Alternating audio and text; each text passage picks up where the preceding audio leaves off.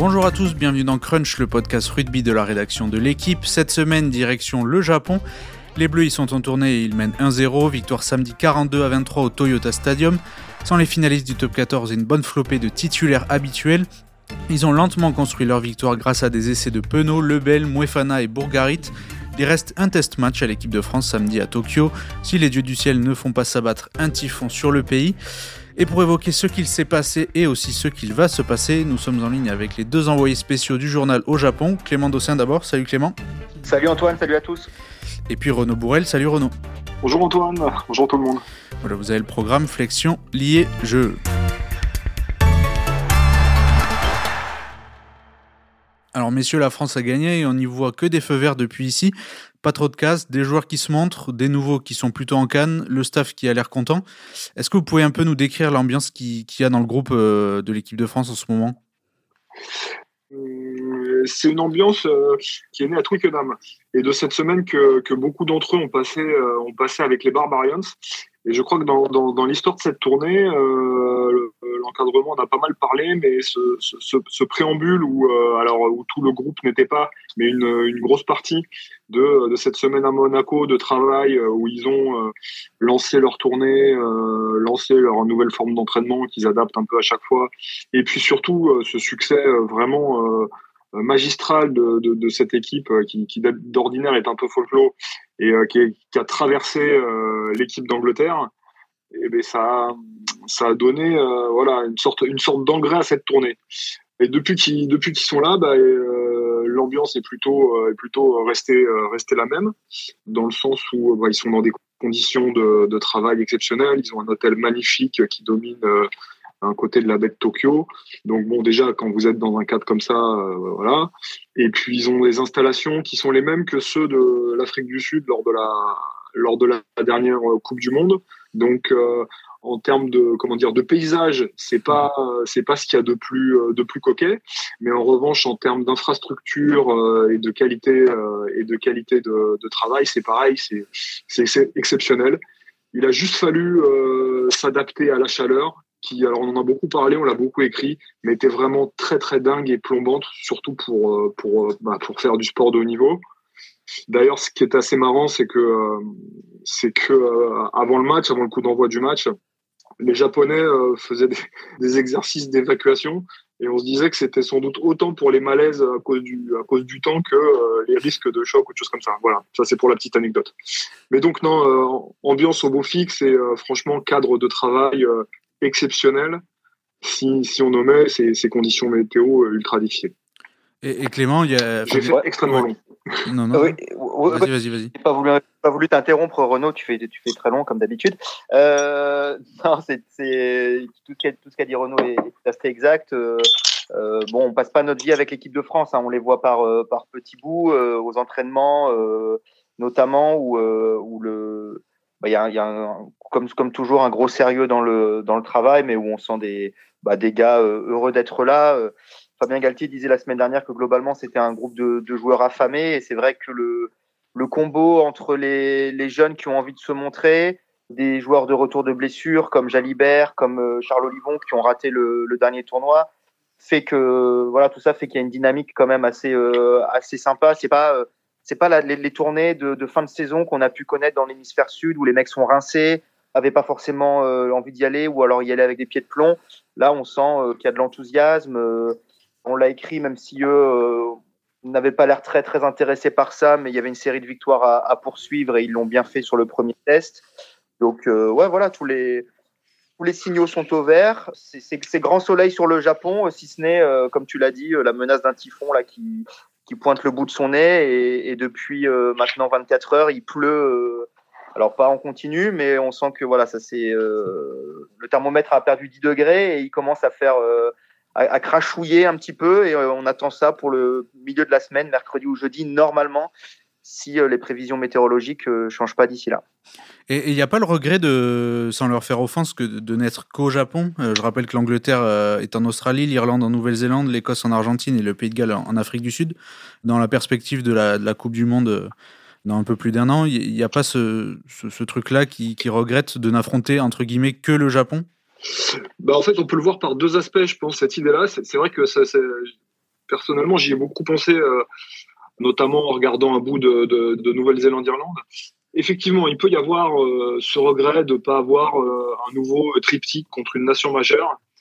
Et puis, et il y a la vision froide et pragmatique de la réalité du, du rugby français et peut-être un peu européen aussi quand on voit la, la raclée qu'a pris l'Irlande, par exemple, c'est que les saisons aujourd'hui sont tellement longues et denses et il, on demande aux, meilleurs joueurs français, aux internationaux, un tel investissement, notamment lors des rassemblements en équipe de France, que ce soit euh, pendant le tournoi ou en novembre, que leur ajouter euh, au, bout du bout de la saison euh, ce genre de match, c'est ni rendre service à l'équipe de France, ni rendre service au rugby, ni rendre. Enfin, c'est prendre, des risques peut-être à un an de la Coupe du Monde. Donc certes, l'adversaire est, est, un peu plus modeste, mais, mais il permet de, de voir des nouveaux joueurs, dont on parlera certainement. Donc selon moi, c'est une semi-frustration parce que euh, pour avoir fait beaucoup de, de tournées euh, ces dernières saisons euh, pré-Covid, où c'était trois fois trois fois 35 ou trois fois 40 points, pas de suspense et des et des et des joueurs français qui rentraient voilà avec avec des têtes de cocker en, France, c'est finalement peut-être pas si mal. Moi, j'abonderais dans, dans le sens de Renault si, on avait pu partir en tournée avec euh, l'équipe de France Premium, comme ils disent, euh, et, aller en Afrique du Sud, par exemple, parce que c'est voilà, c'est le choc qu'on attend tous. Il aura lieu en novembre face aux champions du monde. Et un triptyque euh, France-Afrique du Sud, c'est-à-dire l'équipe championne d'Europe contre l'équipe championne du monde, ça aurait été super. Mais il aurait fallu pouvoir le, juger avec les voilà à force égale, j'ai envie de dire, et avec l'effectif premium, c'est-à-dire avec des joueurs qui sortent pas d'une saison euh, rincée, euh, avec les finalistes, etc., etc. Donc ça faisait beaucoup trop de, conditions qui étaient de toute façon impossibles à remplir pour pouvoir euh, se réjouir d'une tournée de, de, la sorte. Là, franchement, c'est pas c'est pas inintéressant. Ça met les, les Bleus dans des conditions un peu difficiles malgré tout, on l'a dit, d'un point de vue par exemple climatique, environnemental. Ça les oppose à un rugby complètement différent de ceux qu'ils qu'ils ont l'habitude de, rencontrer en Europe ça peut se rapprocher parfois un petit peu de ce que l'Écosse est capable de proposer, mais quand même, euh, c'est tellement atypique, notamment, on en reparlera peut-être, mais sur la première mi-temps du match qu'on a vu samedi, c'était assez dingue. Donc euh, ça, c'est pas inintéressant aussi, je pense, d'un point de vue euh, stratégique pour cette équipe de France, de se confronter à autre chose. Je pense pas qu'à la Coupe du Monde, ils affronteront ce genre de profil, mais pourquoi pas, sait-on jamais, j'en sais rien, si, si, si le tableau se dégageait de manière un peu bizarre en, phase finale. donc voilà, c'est des expériences qui sont, qui sont à prendre. Et puis, euh, bah oui, effectivement, il y a, on teste un peu des nouvelles associations ou on, en relance certaines. Donc, euh, je pense qu'il n'y a, rien à acheter ou il n'y a rien à perdre euh, à vivre cette tournée pour, pour les Bleus. Et, Clément, et puis attention à l'équipe de départ, elle avait de la gueule quand même. Hein. Ouais, ouais, carrément, carrément. On n'est pas sur une équipe de France bis comme sur des tournées récentes. On est sur du A prime, quoi. C'est, on a quand même une ossature avec une, un, voilà un, talonneur Movaca qui a été, qui a déjà été titulaire en équipe de France il y a peu de temps, une charnière Loukou Jalibert qui est bon qui est la, qui est la charnière euh, bis mais qui qui, qui, est, une charnière bis de, de, très très haute qualité. Un prime ou bis? Non, à prime pardon, à prime. non, il faudrait choisir s'il te plaît. Merci. Dans la précision, c'est important. Le, retour du capitaine Charles Olivon. Donc voilà, il y a, y a quand même euh, Moefana au centre qui est en train d'éclore, euh, on, en parlera peut-être, et, et Jaminé, et Jaminé à l'arrière qui est, qui est quand même devenu le, l'arrière titulaire de, de, l'année écoulée. Donc c'est, j'oublie Damien Penaud à Enel, donc c'est vrai que Renault a raison, c'est une, une, équipe de France qui a fière allure. Et tu as, commencé à parler de la première mi-temps, euh, Clément?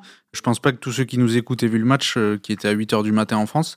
Est-ce que vous pouvez nous, nous raconter comment ça s'est déroulé et comment les Bleus ont, construit leur, leur succès?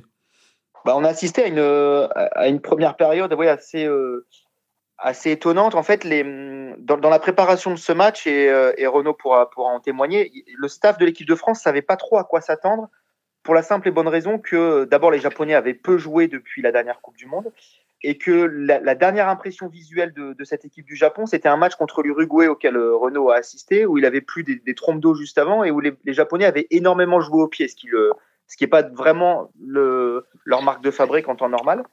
Donc ils se demandaient, énormément mal joué au pied. C'est vrai en gros, le staff se demandait, pour schématiser, s'ils allaient retrouver les Japonais de la Coupe du Monde 2019, cette équipe qui, met, euh, qui, qui, impose un, rugby un peu endiablé à l'adversaire, avec beaucoup, beaucoup de, rythme, beaucoup de passes, un rugby de, possession, ou s'ils allaient affronter bah, donc ce, Japon qui ne sait pas jouer au pied, grosso modo. Et, euh, et bah, clairement, on a retrouvé euh, un clone de la, de la Coupe du Monde au Japon. Alors un clone, euh, un mauvais clone quand même, parce que c'est pas le, c'est pas le Japon c'était moins efficace, on va dire, que le Japon de la, de la, Coupe du Monde. Mais enfin, ils ont quand même posé beaucoup de soucis aux Bleus et, euh, et Charles Olivon l'admettait en conf de presse. Hein, il disait voilà, on a, on a, parfois on a, on a un peu eu la langue euh, qui pendait. Et on, a, on, a, on, était en recherche de, de souffle parce qu'ils nous ont imposé des, des bonnes séquences. Et, euh, et c'est vrai qu'ils trouvaient, euh, alors ils trouvaient pas des décalages francs et massifs, mais ils trouvaient toujours des, semi-décalages dans les couloirs euh, en bout de ligne. Alors les Français rattrapaient souvent les coups, mais, mais c'était intéressant, c'était plutôt joli il y a eu un, ils ont marqué un bel essai comme ça euh, en, en, première période. Et puis, ouais, ils, voilà, ils ont tenu la dragée haute aux Français pendant, pendant 40 minutes avec, euh, avec une équipe de France qui était trop indisciplinée, qui, euh, qui grattait pas les ballons à bon escient ou en tout cas qui, qui, perdait trop de jus dans la bataille au sol. Et voilà, ça donne 13-13 à la mi-temps. Et c'est vrai qu'à ce moment-là, euh, bon, on savait pas trop sur quel pied danser et, et, et à quoi s'attendre en seconde période. Quoi. Comme, comme je l'ai écrit l'autre jour, on était plus proche de, Nanterre euh, novembre 2017 que, euh, que, que d'un cavalier seul de l'équipe de France. Alors, euh, si, si, Clément est totalement honnête, on était assis côte à côte dans le stade et il vous dira que j'étais personnellement pas du tout inquiet. Mais bon, comme il n'est pas honnête. Non, mais je suis, tout à fait honnête, je me souviens même pas ce que tu m'as dit, tu vois. Donc, euh... ah bah, ça te fait plaisir.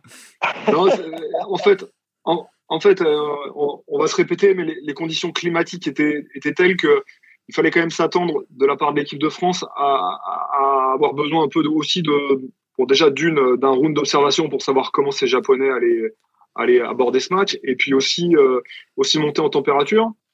N'oublions pas la facilité déconcertante avec laquelle les Français ont ouvert le score sur un essai euh, magnifique en première main euh, sur la première occasion, qui au départ est euh, euh, bah, une entrée dans le match parfaite avec un caramel de Jones qui fait reculer qui fait reculer les Japonais, qui décident de jouer malgré tout dans leur camp en reculant sur les talons et qui finissent par concéder une mêlée et boum, ça fait but. Mêlée à 10 mètres au centre. Et puis ensuite, bon, bah voilà, ils sont rentrés dans le match, les conditions ont fait leur effet. Je crois aussi qu'ils ont affronté une équipe du Japon qui, comme le disait Clément, a, très peu joué contre des grosses nations depuis, euh, depuis la dernière Coupe du Monde, ce qui lui a quand même pas permis euh, de renouveler son effectif, de faire progresser euh, ses joueurs comme elle avait pu le faire entre les, entre les deux précédentes éditions de Coupe du Monde. Donc c'est un, un, mélange, c'est un mélange de tout ça qui fait que sur la première mi-temps, ça a été peut-être un peu plus euh, équilibré et que sur la deuxième, l'équipe de France a pu prendre la mesure en réajustant deux trois choses d'un adversaire et, ça se termine avec un écart qui est, logique et qui selon moi est peut-être même un petit peu supérieur. Voilà, avec un peu plus de, un peu plus de réserve, ça aurait, même pu monter à 50 points, euh, je pense. Ce qui est, euh, ce qui est aussi intéressant, je trouve, sur ce match-là, c'est euh, qu'en fait, le, rythme que les Japonais ont tenté d'imposer à l'équipe de France s'est retourné contre eux. Et, et allez, euh, si on se souvient de l'équipe de France dans un passé pas si lointain, peut-être que les Bleus auraient, peiné qu'au bout sur la dimension physique. Et là, maintenant, ils sont tellement bien préparés. Gloire en soit rendue à, la, cellule de développement physique de, préparation physique de l'équipe de France. Ils sont tellement bien préparés, c'est tellement minutieux dans la préparation qu'en fait, euh, voilà, c'est en fait les Japonais euh, ont tendu le bâton pour se faire battre et il fallait juste attendre le, coup de bambou quoi. Et, euh, et il est arrivé, euh, je sais plus à la 45e. Il y a le début de la deuxième période et euh, y a l'image de, la, première, c'est-à-dire qu'il y a encore une énorme occasion d'essai pour les Japonais. Puis alors après rideau, ils ont explosé complet. Et, euh, et il y avait vraiment plus qu'une seule équipe sur le terrain, même si euh, même s'il y a un dernier essai un peu pour l'honneur des, des, Japonais à la fin du match, quoi. Mais c'est vrai, oui, Renault a raison. Je pense que ça aurait pu, avec un peu plus de consistance dans l'effort sur la fin du match, ça aurait pu gonfler, gonfler encore, encore. Quoi. Mais c'était d'ailleurs, c'était d'ailleurs étonnant comme parti pris stratégique de la part de Jamie Joseph parce que lui, pour le coup, il a quand même eu beaucoup de matchs de l'équipe de France à, à analyser et, euh, s'imaginer, euh, malgré des, voilà encore, on se répète, hein, mais des conditions qui sont, euh, qui sont sans doute favorables aux Japonais, qu'on a un peu plus l'habitude, même si je pense que c'est dur pour les deux côtés, euh, ce, type de chaleur. C'est quand même étonnant ce parti pris d'avoir voulu faire exploser les Français, alors que on se rend bien compte que depuis, euh, depuis, depuis la dernière Coupe du Monde, c'est c'est quelque chose que plus aucune équipe n'est parvenue à faire, quoi. Donc, vouloir les faire exploser, c'était peut-être un peu le mot est fort, mais présomptueux, quoi. Même, même en fin de saison, même, même dans une fournaise, quoi. D'ailleurs, ça, serait intéressant de voir si s'ils repartent sur le même pied la semaine prochaine. Après, l'impression que donne cette équipe japonaise, c'est quand même de pas de pas avoir la capacité de, jouer trop un autre rugby euh, pour le moment, quoi. Et puis il faut il faut aussi admettre qu'elle a perdu trois joueurs sur euh, sur sur Covid, qui étaient euh, trois joueurs qui avaient qui avaient préparé ce match, dans les trois ou quatre joueurs d'ailleurs, dont leur ouvreur. Donc donc ça, ça, ça ça les a peut-être un peu déstabilisés au dernier moment. Mais mais ce sera intéressant de voir si elle reste sur cette sur cette stratégie-là ou si, euh, si elle change du tout au tout pour moins s'exposer. Quoi. Et, côté C'est aussi une équipe. Euh, excuse-moi Antoine, mais c'est aussi une équipe, euh, le Japon, qui manque par rapport à ce que je disais tout à l'heure sur la capacité qu'ils ont eu en première période à se créer un petit peu des, des, des opportunités dans les couloirs, en tout cas à, à, se ménager des, petits surnombres. Il leur manque les joueurs qu'ils avaient à la Coupe du Monde, quoi. Matsushima, Fukuoka, l'ailier qui allait à 10 000 et, et qui, qui pouvaient justement profiter de ces, de ces micro-brèches. Quoi. Et là, Bon, ils ont un ailier Van Deniver, là, on n'a pas trouvé très bon avec Renault. Euh, et, euh, ah là, tu m'as entendu. Ouais, tu vois, là, je t'avais entendu. Ouais. non, mais clairement, il manque, euh, il manque un peu de vitesse sur les extérieurs euh, de, de, de, ces, de ces petits facteurs X là qu'ils avaient à la Coupe du Monde et qu'ils n'ont plus du tout. Et côté équipe de France, Galtier, il vous, il vous a parlé, je crois, hier de, du plan de jeu, des objectifs, des différentes stratégies qu'il qui comptait mettre en place pour maintenant et, pour la suite. C'est quoi cette tournée? C'est Ça lui permet de tester des choses, de se rassurer sur d'autres? Il a parlé notamment du jeu au pied, de l'efficacité euh, est, dont, il était un peu déçu. Euh, comment vous, jaugez un peu tout ça et par rapport à ce qu'il vous a dit et ce que vous avez vu? Bah, Alors, je pense pas que cette tournée est, des, de comment dire est des alors, il, emploie souvent le mot d'incubateur, euh, mais ça, je pense que c'est davantage sur la, dimension des individualités. Pour ce qui est du jeu, bah, le jeu de l'équipe de France, euh, ils sont dans la continuité hein, de ce qu'ils montrent et de ce qu'ils prônent depuis le début du, mandat, avec évidemment toujours des petits ajustements. Mais, euh, mais ouais, on a pu assister hier à, au débrief du match. Enfin, C'est-à-dire qu'en fait, en gros, ils nous ont montré qu'est-ce qu'ils avaient prévu, donc quel était le brief du match effectué aux joueurs avec des objectifs précis, quantifiés et, euh, et qu'est-ce que ça avait donné concrètement quoi. Donc, euh, ce qui permettait d'identifier bah, des secteurs où ils avaient euh, répondu à leurs attentes et d'autres où ils n'avaient pas vraiment répondu à leurs attentes. Donc, sur, sur, sur les points très positifs, il y avait ce, bah, côté fulgurance, quoi, c'est-à-dire que, comme le dit Galtier, il cherche offensivement, il cherche la fulgurance plutôt que le siège, c'est-à-dire des attaques franches, rapides, qui permettent de marquer vite et non pas euh, des attaques qui durent des, des, des temps de jeu euh, enfin, qui, hmm. ouais, qui peuvent durer un, un, temps incroyable. Et là-dessus, bon, bah, force est de constater que il y a quatre essais qui sont marqués en première main, donc c'est que ça, c'est que ça fonctionne. Et voilà, avec des joueurs qui, qui connaissent, euh, qui connaissent sur le bout des doigts leur, leur partition. Euh, je pense notamment à, à l'essai de Lebel avec le, la prise d'intervalle de Jalibert. Et on est à la fois sur de quelque chose qui est anticipé et en même temps de la lecture parfaitement exécuté. Donc ça, ça a bien fonctionné. À l'inverse, un des gros points noirs pour eux, c'était la discipline. J'en ai parlé un petit peu, mais euh, ils se fixent notamment un, nombre de fautes à effectuer entre les deux lignes des 22. C'est-à-dire qu'ils considèrent que dans le camp adverse, d'ailleurs ce qui peut paraître un peu paradoxal, mais dans le camp adverse, la faute est permise. En tout cas, ça va être une conséquence peut-être d'une prise de risque pour marquer un essai. Dans leur propre 22 mètres aussi, la faute est permise, notamment euh, voilà quand, quand, on est sous pression. En revanche, des 22 au 22 dans cette zone euh, tampon au milieu du terrain, Là, l'idée, c'est de faire le moins de fautes possible. Pourquoi? Parce que ça peut, c'est un gain de terrain trop facilement offert à l'adversaire, un ballon dégagé en touche, une pénale touche possible, etc., etc. Et donc là-dessus, ils avaient fixé un, nombre de fautes à 4 et ils en ont fait le double, ils en ont fait 8. Et c'est notamment la conséquence d'un voilà d'un surinvestissement dans le jeu au sol. En tout cas, ils n'ont pas réussi à cibler les, selon eux, les bons rucks ce qu'ils arrivent très bien à faire en temps normal avec Marchand, avec Aldrit, avec euh, Jonathan Danty par exemple, enfin, voilà, avec ce profil de joueurs qui sont euh, avec Gabin Villière aussi, qui ont des bons repères euh, tous ensemble. Donc là, on est voilà, on est comme on l'a dit, on est sur une équipe de France qui, a quand même moins de vécu collectif. Et là-dessus, ils ont ils ont été un peu à la peine. Et ce qui explique notamment la capacité du Japon à accélérer le jeu pendant 40 minutes. Il y avait une vraie grosse difficulté des Français à, à la fois mettre la main sur le ballon pour le ralentir et, et, du coup aussi se, les Français se surconsommaient dans, dans les rucks et donc ça, ça, libérait quelques espaces. Donc voilà, là-dessus c'est une, une, piste d'amélioration. ils, ont, ils ont dit aussi qu'ils avaient été un peu surpris sur un, un, aspect très précis du jeu, qui était la capacité des Japonais, en fait, à, une fois plaqué, à relâcher le ballon et à repartir à se relever avec le ballon et à repartir. Alors que eux euh, estimaient que parfois les plaquages étaient complétés, donc que le joueur japonais ne pouvait pas faire ça. J'ai notamment euh, moi en mémoire sur le, premier essai japonais, il y a l'ailier Fifita, il fait ça, il est, il est tenu au sol, il lâche à moitié le ballon, vraiment à moitié, et il, se relève et il repart et il regagne encore euh, quelques mètres, quoi. Et donc ça, ça a été un point qu'ils ont qu'ils ont souligné. Ils, vont voir avec l'arbitre du deuxième test si, si en tout cas, si, tout ça était, euh, était légal et euh, bon, c'est juste une, petite mise en une petite mise en alerte, quoi. Euh, voilà, quoi d'autre Non, ouais, sinon le jeu au pied, effectivement, qui était, qu'ils ont estimé pas assez qualitatif, en tout cas pas. Ouais, Galtier dit qu'il voulait atteindre 97% d'efficacité et qu'ils en seraient qu'à 71.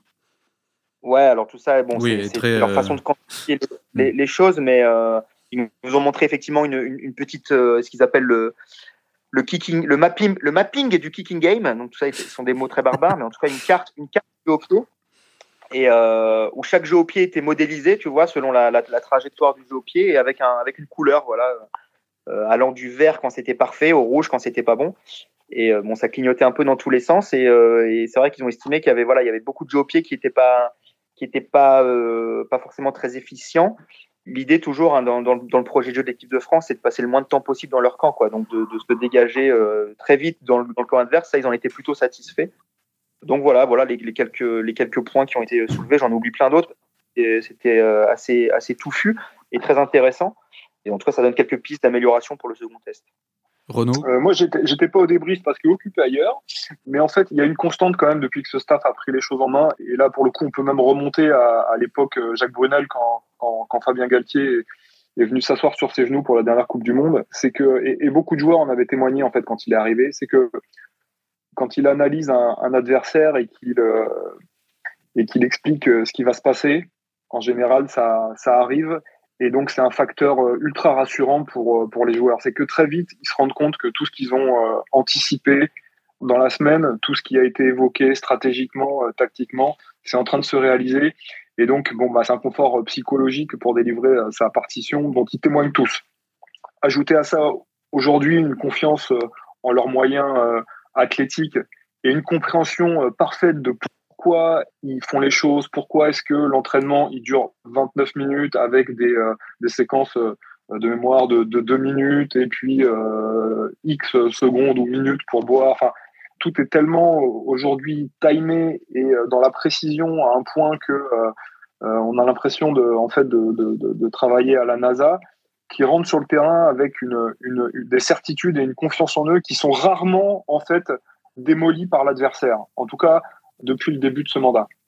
Et ça explique qu'en fait, euh, bah, même si vous êtes à 13-13 euh, à la mi-temps contre des Japonais qui sont, sans leur faire injure, d'un niveau inférieur, bah, vous paniquez pas et en deuxième mi-temps, bah, vous passez la surmultipliée. Et même si vous avez découvert que des parties de votre corps pouvaient transpirer alors que vous n'en aviez pas conscience, et bah, vous mettez, euh, vous mettez 45 points à, l'adversaire. Et ça, il faut rendre grâce à, à Galtier là-dessus, et évidemment euh, au staff ultra pointu qu'il a, euh, qu'il a avec lui. Et sur cette performance aussi, je retiens beaucoup la défense et cette capacité à rattraper les coups. Comme disait Clément, les Japonais ont joué le rugby qu'on leur connaît, avec quelques, quelques séquences avec cette espèce de fluidité technique, cette agilité, ces, ces petites passes ultra rapides, euh, ce rythme dans leur course. On a l'impression qu'il y avait des décalages, puis en fait, bah, il n'y en avait pas. Ils se retrouvaient, euh, ils se retrouvaient enfermés euh, en bout de ligne. Alors leur patience leur a permis de marquer un très bel essai, puis un dernier en fin de match, mais, mais pas de pas de franchir plus que ça. ça je crois que si, il y a eu quand même quatre franchissements, mais à chaque fois, bah, encore une fois, la défense française a rattrapé le coup parce que en plus, elle ne, elle ne lâche rien, quoi. Donc on est on est totalement dans, la lignée de ce qui se passe depuis, depuis, depuis deux ans sur, le, sur, la, sur la précision, mais aussi sur le changement de culture, sur tous ces aspects. Et pour finir, on va peut-être parler des, joueurs euh, et des individualités. Les joueurs que vous avez le mieux notés, euh, messieurs, c'est Thibaut Flamand, Johan Tanga, Yoram Mouefana et Damien Penaud. Est-ce qu'il y en a qui ont marqué des points? Je pense notamment à, à Johan Tanga. Renaud, euh, dans le journal d'aujourd'hui, tu signes un papier où tu dis qu'il a presque fait un, sans faute. Voilà comment le staff a évalué sa performance. Est-ce qu'il y a d'autres joueurs qui t'ont particulièrement plu? Alors, alors Johan Tonga, c'est vraiment c'est un numéro 8 au profil particulier. Hein. Il n'est pas, il est pas très haut perché. On lui demande pas de remonter les ballons du fond du terrain. C'est, euh, c'est, une autre forme de, de, joueur. Il fait partie justement de ces garçons qui eux euh, ont gagné leur maillot titulaire euh, bah, sur le match contre l'Angleterre avec les Barbarians. Il a été effectivement extrêmement efficace, notamment en défense avec des montées euh, ultra rapides, des plaquages aux chevilles qui mettaient, euh, qui mettaient au sol ses adversaires tout de suite et qui permettaient à, un partenaire d'aller, contester de manière euh, hyper efficace. On l'a vu aussi, alors l'essai a été refusé à Lucu, mais percer, faire un offload, lui donner le ballon, donc voilà, il a, il, a, il a ça en lui aussi.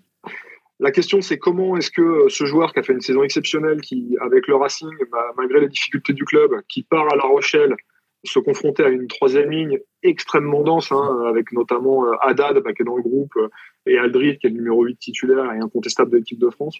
Donc la question c'est de savoir comment dans une troisième ligne déjà euh, très dense en équipe de France, il va pouvoir s'intercaler. De ce que j'ai compris, de ce qu'on m'a fait savoir, effectivement, il a, il a un coup à jouer parce que il, s'il monte encore un peu le volume sur le contest dans les rucks et, et, et, sa faculté à, voilà, avoir un rayon d'action plus, euh, plus, plus intense au niveau international, il peut aller euh, gratter quelque chose. Après, euh, voilà, je pense que j'apprendrai absolument rien aux personnes qui nous écoutent en disant que Yoram, Yoram Moefana a été bluffant, que Damien Penaud aujourd'hui c'est un ailier qui est entre guillemets world class, c'est-à-dire que bah, moi il me fait penser à des, à des joueurs de l'équipe de Nouvelle-Zélande de la très grande époque entre 2011 et 2015, un, un véritable facteur X hyper complet. Enfin, c'est euh, c'est bluffant. Voilà, c'est les trois joueurs euh, que, je retiens. Bah, moi, je vais en ajouter un. Enfin, tu l'as cité, euh, Antoine, c'est Thibaut Flamand, dont, le, dont les caractéristiques du match correspondaient bien à ses, à ses propres qualités. C'est-à-dire un, un, match où, y a, où, on attendait beaucoup de déplacements, où il y avait pas mal de, de rythme. Le, staff de l'équipe de France a dit que c'était le match le plus rapide de son histoire à lui, c'est-à-dire le match où le, où le, où le, bah, le ballon s'est le plus déplacé. Quoi. Donc ça, ça correspond bien aux caractéristiques d'un deuxième ligne euh, coureur, cavaleur comme euh, comme les Flamand. Je crois qu'il termine à 19 plaquages, donc c'est le, le, Français qui a été le plus actif en défense. Il a été propre après sur les sur les missions euh, du poste. Et j'ai cru comprendre que le staff était très content de lui.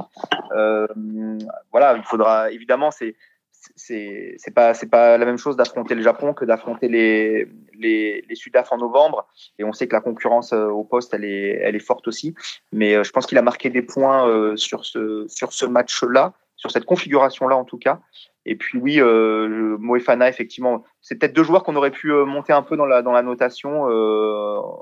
Peut-être que l'impression visuelle de la première mi-temps nous a empêché inconsciemment de de mettre des notes plus élevées, je sais pas. Mais Moefana, elle vraiment. Alors, c'est vrai qu'il a été un peu dans le dur en première période. Il y a notamment ce, ce ballon perdu au contact avec euh, avec Riley, là, le, le centre d'origine australienne des Japonais qui le qui fait un plaquage un peu limite.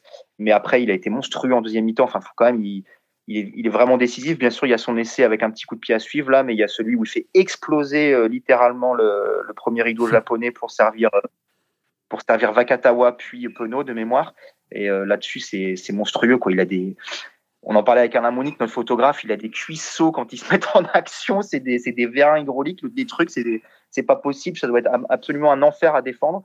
Je crois qu'il est en train de, de franchir un cap. Il avait été déjà très bon dans le tournoi. On est à un poste où la concurrence est féroce, mais où Vakatawa est quand même un petit peu en dedans depuis, euh, depuis de longs mois maintenant. Et, euh, et, associé à Fikou, ben, je crois qu'il y, y, a vraiment une carte à jouer pour, pour Moefan. Avec la possibilité en plus de jouer, de jouer à l'aile ouais, il a cette polyvalence-là, même si je crois que c'est. Enfin, ouais, bien sûr. De manière très modeste, euh, personnellement, je le, je le considère plutôt comme, euh, comme un centre. Je pense qu'il manque encore un peu de, de, vitesse, même si, même si d'ailleurs, il est, il est quand même bluffant parce que sur son essai, euh, bah, il, il tape à suivre et il prend tout le monde de vitesse, quoi. Mais, mais non, mais oui, c'est sûr que ça, le, ça lui donne une, une, une carte en plus. Ça, a pu à un moment, au début de sa carrière en équipe de France, en faire une sorte de remplaçant idéal, justement de par sa polyvalence. Mais là, clairement, euh, on verra, on verra ce qui passera euh, sur le début de la saison et euh, en club avant les tests de novembre. Mais je pense qu'il est en train de marquer des points pour pour s'installer au centre de l'attaque des Bleus. Moi, je voulais juste te dire qu'en parlant de polyvalence, cette idée de cette idée de Sekou Makalou à l'aile, j'adore et j'ai vraiment hâte que qu'on puisse le voir sur voilà. Je trouve ça une super idée. Très bien. Quelque chose à ajouter? Bah, j'ai été bluffé par la modestie de Clément aussi, voilà, c'est tout. Super, ben merci messieurs. Le prochain match des Bleus, c'est samedi 9 juillet à 7h50 heure française. Toujours plus tôt. Voilà, 10 minutes plus tôt, je crois. Euh, on aura le temps la semaine prochaine peut-être de parler de, des autres joueurs, peut-être de la charnière. Merci messieurs, c'était Crunch, une émission de la rédaction de l'équipe. Aujourd'hui, j'étais presque avec Clément Dossien et Renaud Bourrel. Merci à eux. Merci aussi à Roland Richard à la réalisation.